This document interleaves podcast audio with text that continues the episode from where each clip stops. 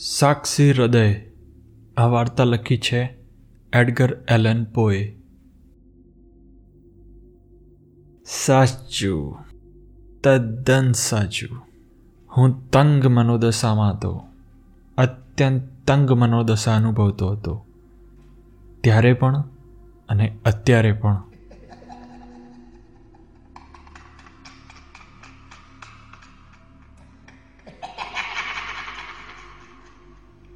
પણ એવું કેમ કહો છો કે હું પાગલ છું?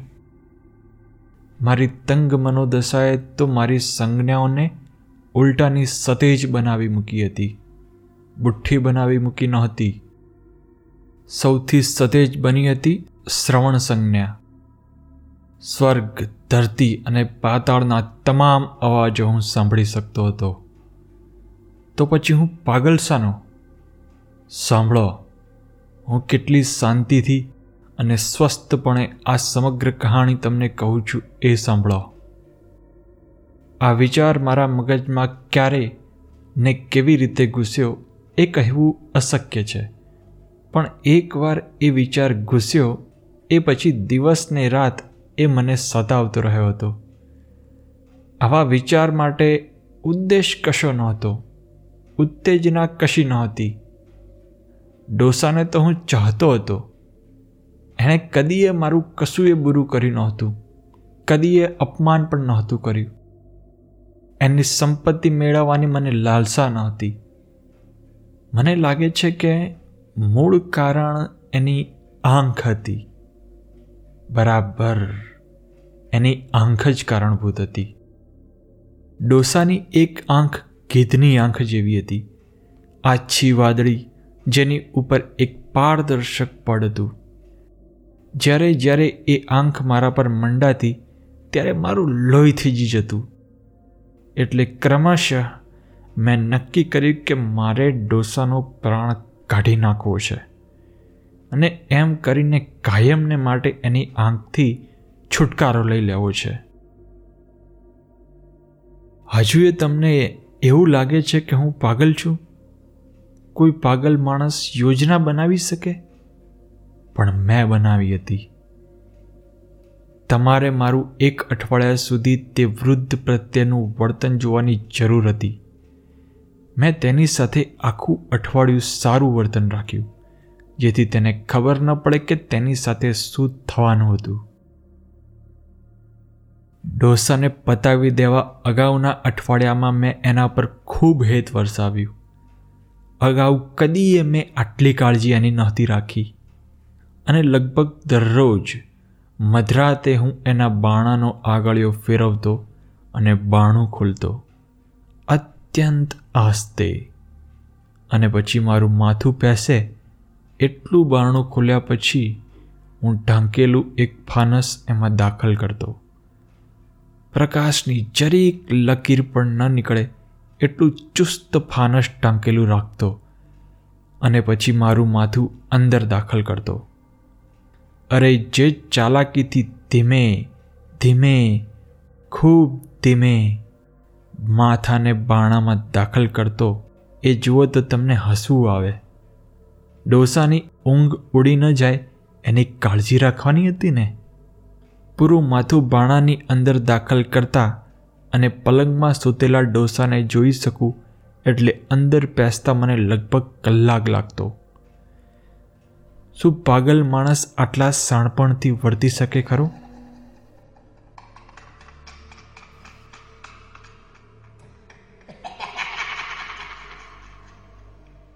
તો એકવાર માથું અંદર દાખલ થઈ જાય, પછી હું મારા ફાનસ પરથી સાવચેતીપૂર્વક સહેજ આવરણ ખસેડતો. બસ.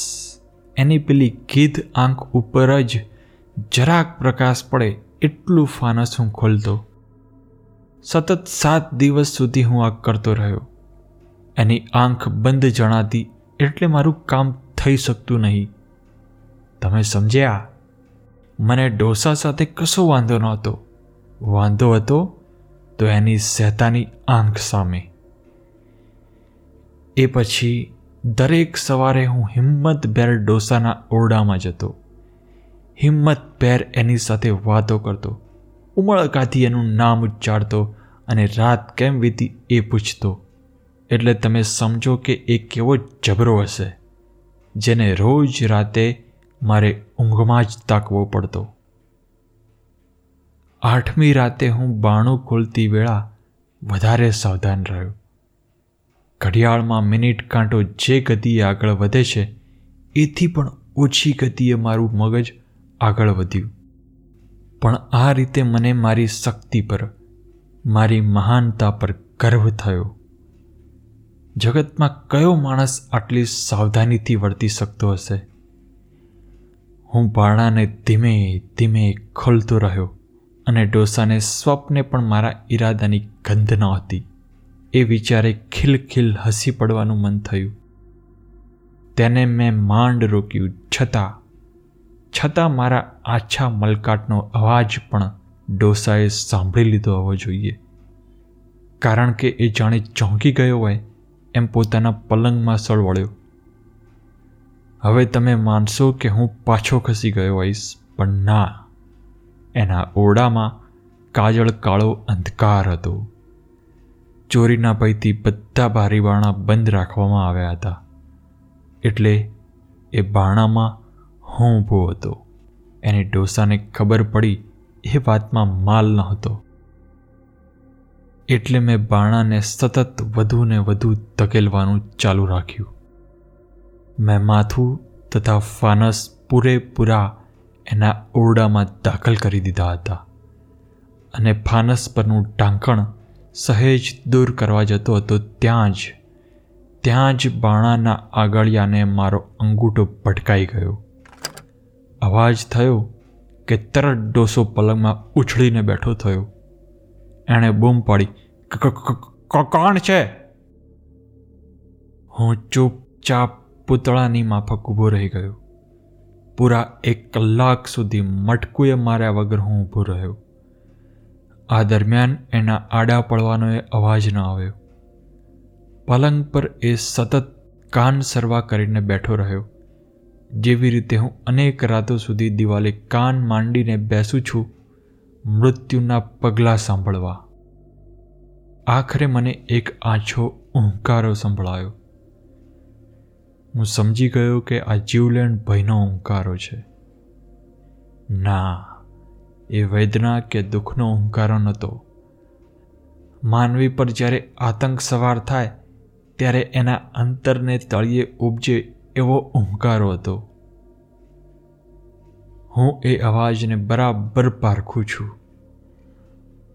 અનેક અનેક રાત મારી છાતીના ગહન ઊંડાણમાંથી આવા જ ઓહંકારા અનેક વાર જન્મ્યા છે અને મારી છાતીમાં એના પડઘા ગાજ્યા છે.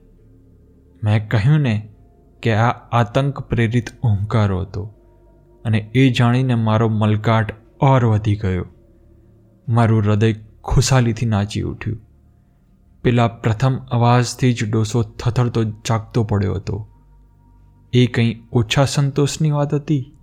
વળી એ પાછો એ પલંગમાં પડખું ફર્યો, એનો અવાજ આવ્યો. એ ભયક્રાંત બની રહ્યો હતો. એ ભયના વિચાર કરી રહ્યો હતો.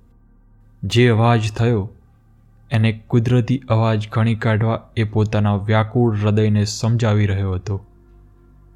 અરે, એ તો ચીમનીનો અવાજ હશે, અથવા અથવા કદાચ ઉંદરડાની દોડાદોડીનો, અથવા તો તમરું ફક્ત એકવાર સૂર છેડીને ચૂપ થઈ ગયું હશે. આવા બહાના વડે તે પોતાના મનને સમજાવી રહ્યો હતો, પણ એ બધી જ સમજાવટ વ્યર્થ હતી. કારણ કે મૃત્યુ એના ભણી સરકી રહ્યું હતું અને મૃત્યુના પડઘમ એને જરૂર સંભળાઈ રહ્યા હશે. મારું માથું એ જોઈ શકતો નહીં હોય, પરંતુ એ મારી હાજરીથી તો અજાણ નહીં જ હોય. હું શાંતિથી એ સૂઈ જાય એની રાહ જોતો રહ્યો. આમને આમ ઘણો સમય વીતી ગયો. એટલે ત્યારે મેં ફાનસનું ઢાંકણ સાવચેતી સહેજ ખોલવાનું નક્કી કર્યું. કેટલી બધી ધીરજથી અને ધીમે ધીમે ઢાંકણ મેં ખોલ્યું. એની તમને કલ્પના પણ નહીં આવે. અને કેટલું જરાક અને છતાં કરોડિયાની ચાળના તાર જેટલું ઝીણું જે પ્રકાશ કિરણ નીકળ્યું તે જઈને સીધું ડોસાની ગીધ આંખ પર જઈ ઠર્યું. એ આંખ ઉઘાડી હતી. સાવ પહોળી પહોળી ઉઘાડી ફક હતી. એ આંખ પર નજર ફેરવતા જ મને ક્રોધ ચડી ગયો. મેં એ આંખને સ્પષ્ટ નિહાળી. આછો વાદળી રંગ અને એની ઉપર ઝાંખું પારદર્શક પડ. આ એ જ આંખ હતી જે મારા તમામ ગાત્રોને સદાય શીત કમક આપી જતી હતી. અત્યારે મને ડોસાની આંખ સિવાય કાંઈ જ દેખાતું નહોતું ન ચહેરો, ન અન્ય અંગો. કારણ કે ફાનસનું કિરણ બરાબર એની ગીધ આંખ ઉપર જ ઠર્યું હતું. અને પછી તમે લોકો જેને કાંડપણની નિશાની ગણો છો તે મારી તીવ્ર સૂક્ષ્મ શ્રવણ ઇન્દ્રિય કામે લાગી ગઈ અને મને એક અવાજ સંભળાવા લાગ્યો. જાણે રૂના ગોટામાં વીંટેલી ઘડિયાળનો અવાજ હોય એવો.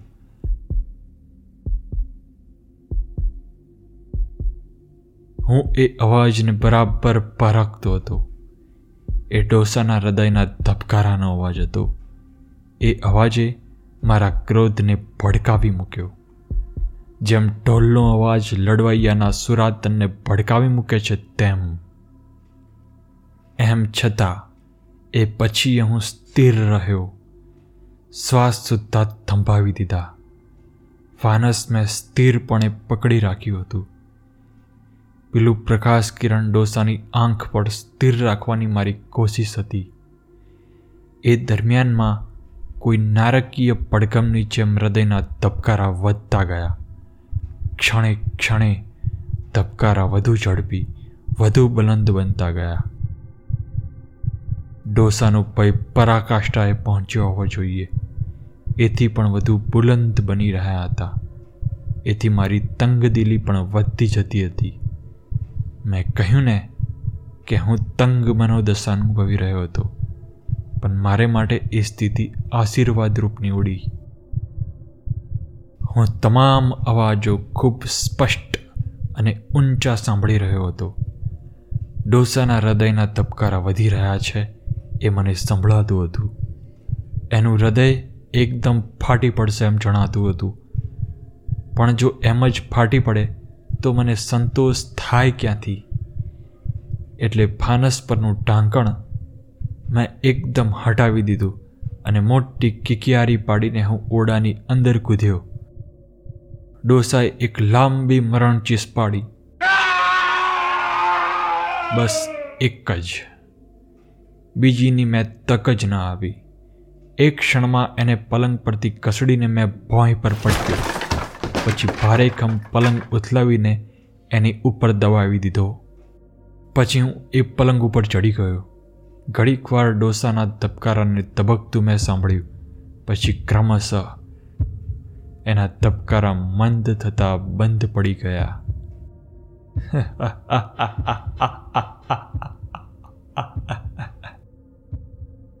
હું ખુશીથી મલકાયો. કામ બરાબર થયું હતું. હા, થોડી ઘડી સુધી ડોસાના હૃદયના તબકારાના પડકા સંભળાતા હતા. પણ એથી અકળાવ એવો હું નથી. એ ધબકારા ઘરની દિવાલો વિંધીને થોડા કોઈને સંભળાવાના હતા.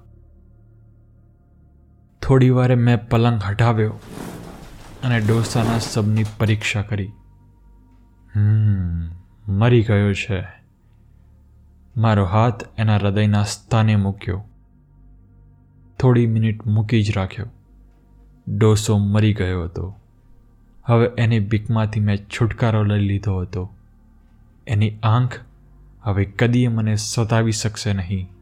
પણ તમે મને પાગલ માનતા હો, તો મેં ડોસાનું સબ છુપાવવા માટે જે સાવચેતી ભર્યા પગલાં લીધા, તેમાં રહેલી બુદ્ધિ જોઈને તમારે એવી માન્યતા છોડી દેવી પડશે.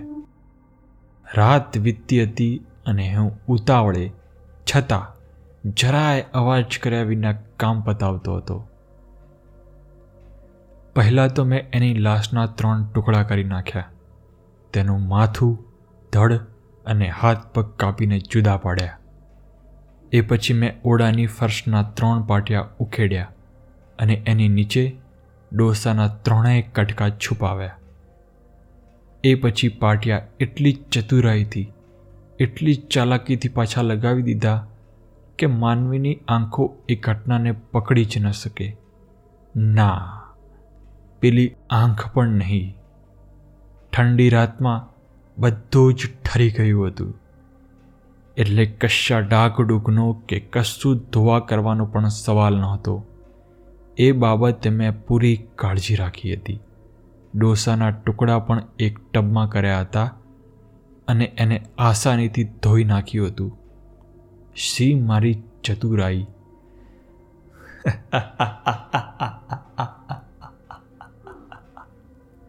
આ બધી મહેનત પૂરી થઈ ત્યારે પરોઢના ચાર વાગ્યા હતા. હજુ તો મધરાત જેવું અંધારું હતું. ઘડિયાળે ચાર ડંકા પાડી લીધા ત્યારે શેરી તરફના દરવાજે ટકોરા પડ્યા. હું હળવે હૈયે બાણું ખોલવા ચાલ્યો. કારણ કે હવે તો મારે કશાથી ડરવા પણ હતું જ નહીં. ત્રણ આદમી ઘરમાં આવ્યા. એમણે પોલીસ અફસરો તરીકે પોતાની ઓળખાણ આપી. એમણે કહ્યું કે એક પડોશીને રાત દરમિયાન અહીંથી એક ચીસ સંભળાઈ હતી. કોઈ અપરાધ થયો હશે એવી શંકા પડી હતી. એ માહિતી પોલીસને પહોંચાડવામાં આવી હતી. અને એથી અપ્સરોને ઘરમાં તપાસ કરવાનું સોંપવામાં આવ્યું હતું. મેં સ્મિત કર્યું, કારણ કે મારે ડરવા પણ તો હતું જ ક્યાં. મેં એમને અંદર આવકાર્યા. મેં જણાવ્યું કે ચીસ તો મેં પોતે જ ઊંઘમાં એક ડરાવણું સપનું જોઈ પાડી હતી. અહીં રહેનારા વૃદ્ધજન અંગે એ લોકોએ પૂછ્યું તો મેં જણાવ્યું કે ડોસો કામડે ગયો છે. છતાં તમને વિશ્વાસ ન પડતો હોય તો આખું ઘર તપાસી વળો. પછી તો હું જ એમની સાથે એક એક ઓરડો બતાવતો ફર્યો. આખરે એમને ડોસાના સુવાના ઓરડામાં પણ લઈ ગયો. ડોસાની મૂડી અકબંધ છે તે મેં એમને બતાવ્યું અને કહ્યું કે મને એનો કશો લોભ નથી. પૂરા આત્મવિશ્વાસથી હું ખુરશીઓ લઈ આવ્યો અને એ ઓરડામાં જ ખુરશીઓ નાખીને મેં એમને બેસાડ્યા. મારા કાર્યની પૂર્ણ ગુપ્તાનો મને એટલો બધો અહેસાસ હતો કે પેલા ત્રણ પાટિયાની ઉપર જ મેં મારી ખુરશી ગોઠવી. પોલીસવાળાઓને મેં કહ્યું કે તમે અહીં બેસો, થાક ઉતારો, ચર્ચા કરો, રિપોર્ટ લખો. મેં જોયું કે તેઓ શંકા મુક્ત બની ગયા હતા. મારા નિખાલસ આત્મવિશ્વાસથી એ લોકો મહાત થઈ ગયા હતા. હું તો પૂરેપૂરો સ્વસ્થ જ હતો. એ લોકો ત્યાં બેસીને ઘણા પ્રશ્નો પૂછવા માંડ્યા. મેં દરેકના ઉત્તર ખૂબ સહજતાથી આપવા માંડ્યા. જોકે પછી આખી રાતની મારી ઉતાવળી કામગીરીનો થાક મને વર્તાવા લાગ્યો. હું જરાક ઢીલો પડ્યો, ફિક્કો પડ્યો. વગાસા ખાવા લાગ્યો અને એ લોકો જલ્દી ટળે એમ હું ઈચ્છવા લાગ્યો. મારું માથું દુખતું હતું અને મગજમાં ક્યાંક રણકા થવા લાગ્યા. એ ત્રણેય તો નવરાની જેમ બેસી રહ્યા અને વાતો જ કરતા રહ્યા. મારા મગજમાં શરૂ થયેલો રણકાર ક્રમશઃ વધુને વધુ બુલંદ જ બનતો ગયો. વધુને વધુ સ્પષ્ટ બનતો ગયો. થોડી વાર પછી મને સમજાયું કે રણકાર અને તબકારના અવાજ મારા મગજની અંદરથી નહોતા હતા એ તો ખૂબ જાણીતા અવાજો હતા. અગાઉ પણ એ અવાજોએ મને અકળાવ્યો હતો. આ અવાજો તો કેવા હતા? રૂના કોટામાં વીંટાયેલી ઘડિયાળના અવાજ જેવા. એ અવાજને પારખતા હું શિયા વિયા બની ગયો. મારો શ્વાસ રૂંધાવા લાગ્યો.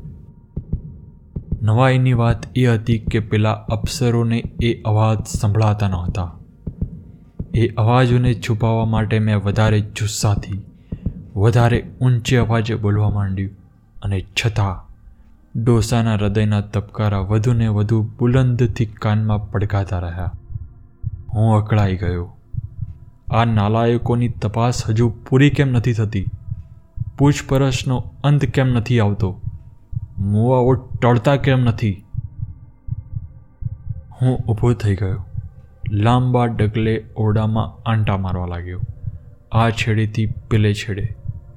અપ્સરો જરાક ચકિત બનીને મને નિહાળવા લાગ્યા. એમની દ્રષ્ટિએ મને વધુ અકળાવ્યો પેલા અવાજો તો ક્રમશઃ વધી રહ્યા હતા. ઓહ પ્રભુ, હવે શું કરવું મારા મોંમાંથી કાળો કાઢવાનું અને ચીસો પાડવાનું મન થતું હતું. જે ખુરશી પર હું થોડીક વાર અગાઉ બેઠો હતો એ ઉપાડીને પેલા પાટિયા પર મેં રગડી અને પછાડી. છતાં એ જગ્યાએથી ઉઠતા અવાજો વધતા જ રહ્યા. વધુને વધુ મોટા બનતા રહ્યા. પણ આ ત્રણ બહેરાઓ કેમ હજુ મ મલકાવી વાતો કરી રહ્યા છે? આ ભયંકર તબકારાઓ તમને સંભળાતા નથી. કાંડીને આવો. ઓહ, પ્રભુ. પ્રભુ પ્રભુ પ્રભુ. ના.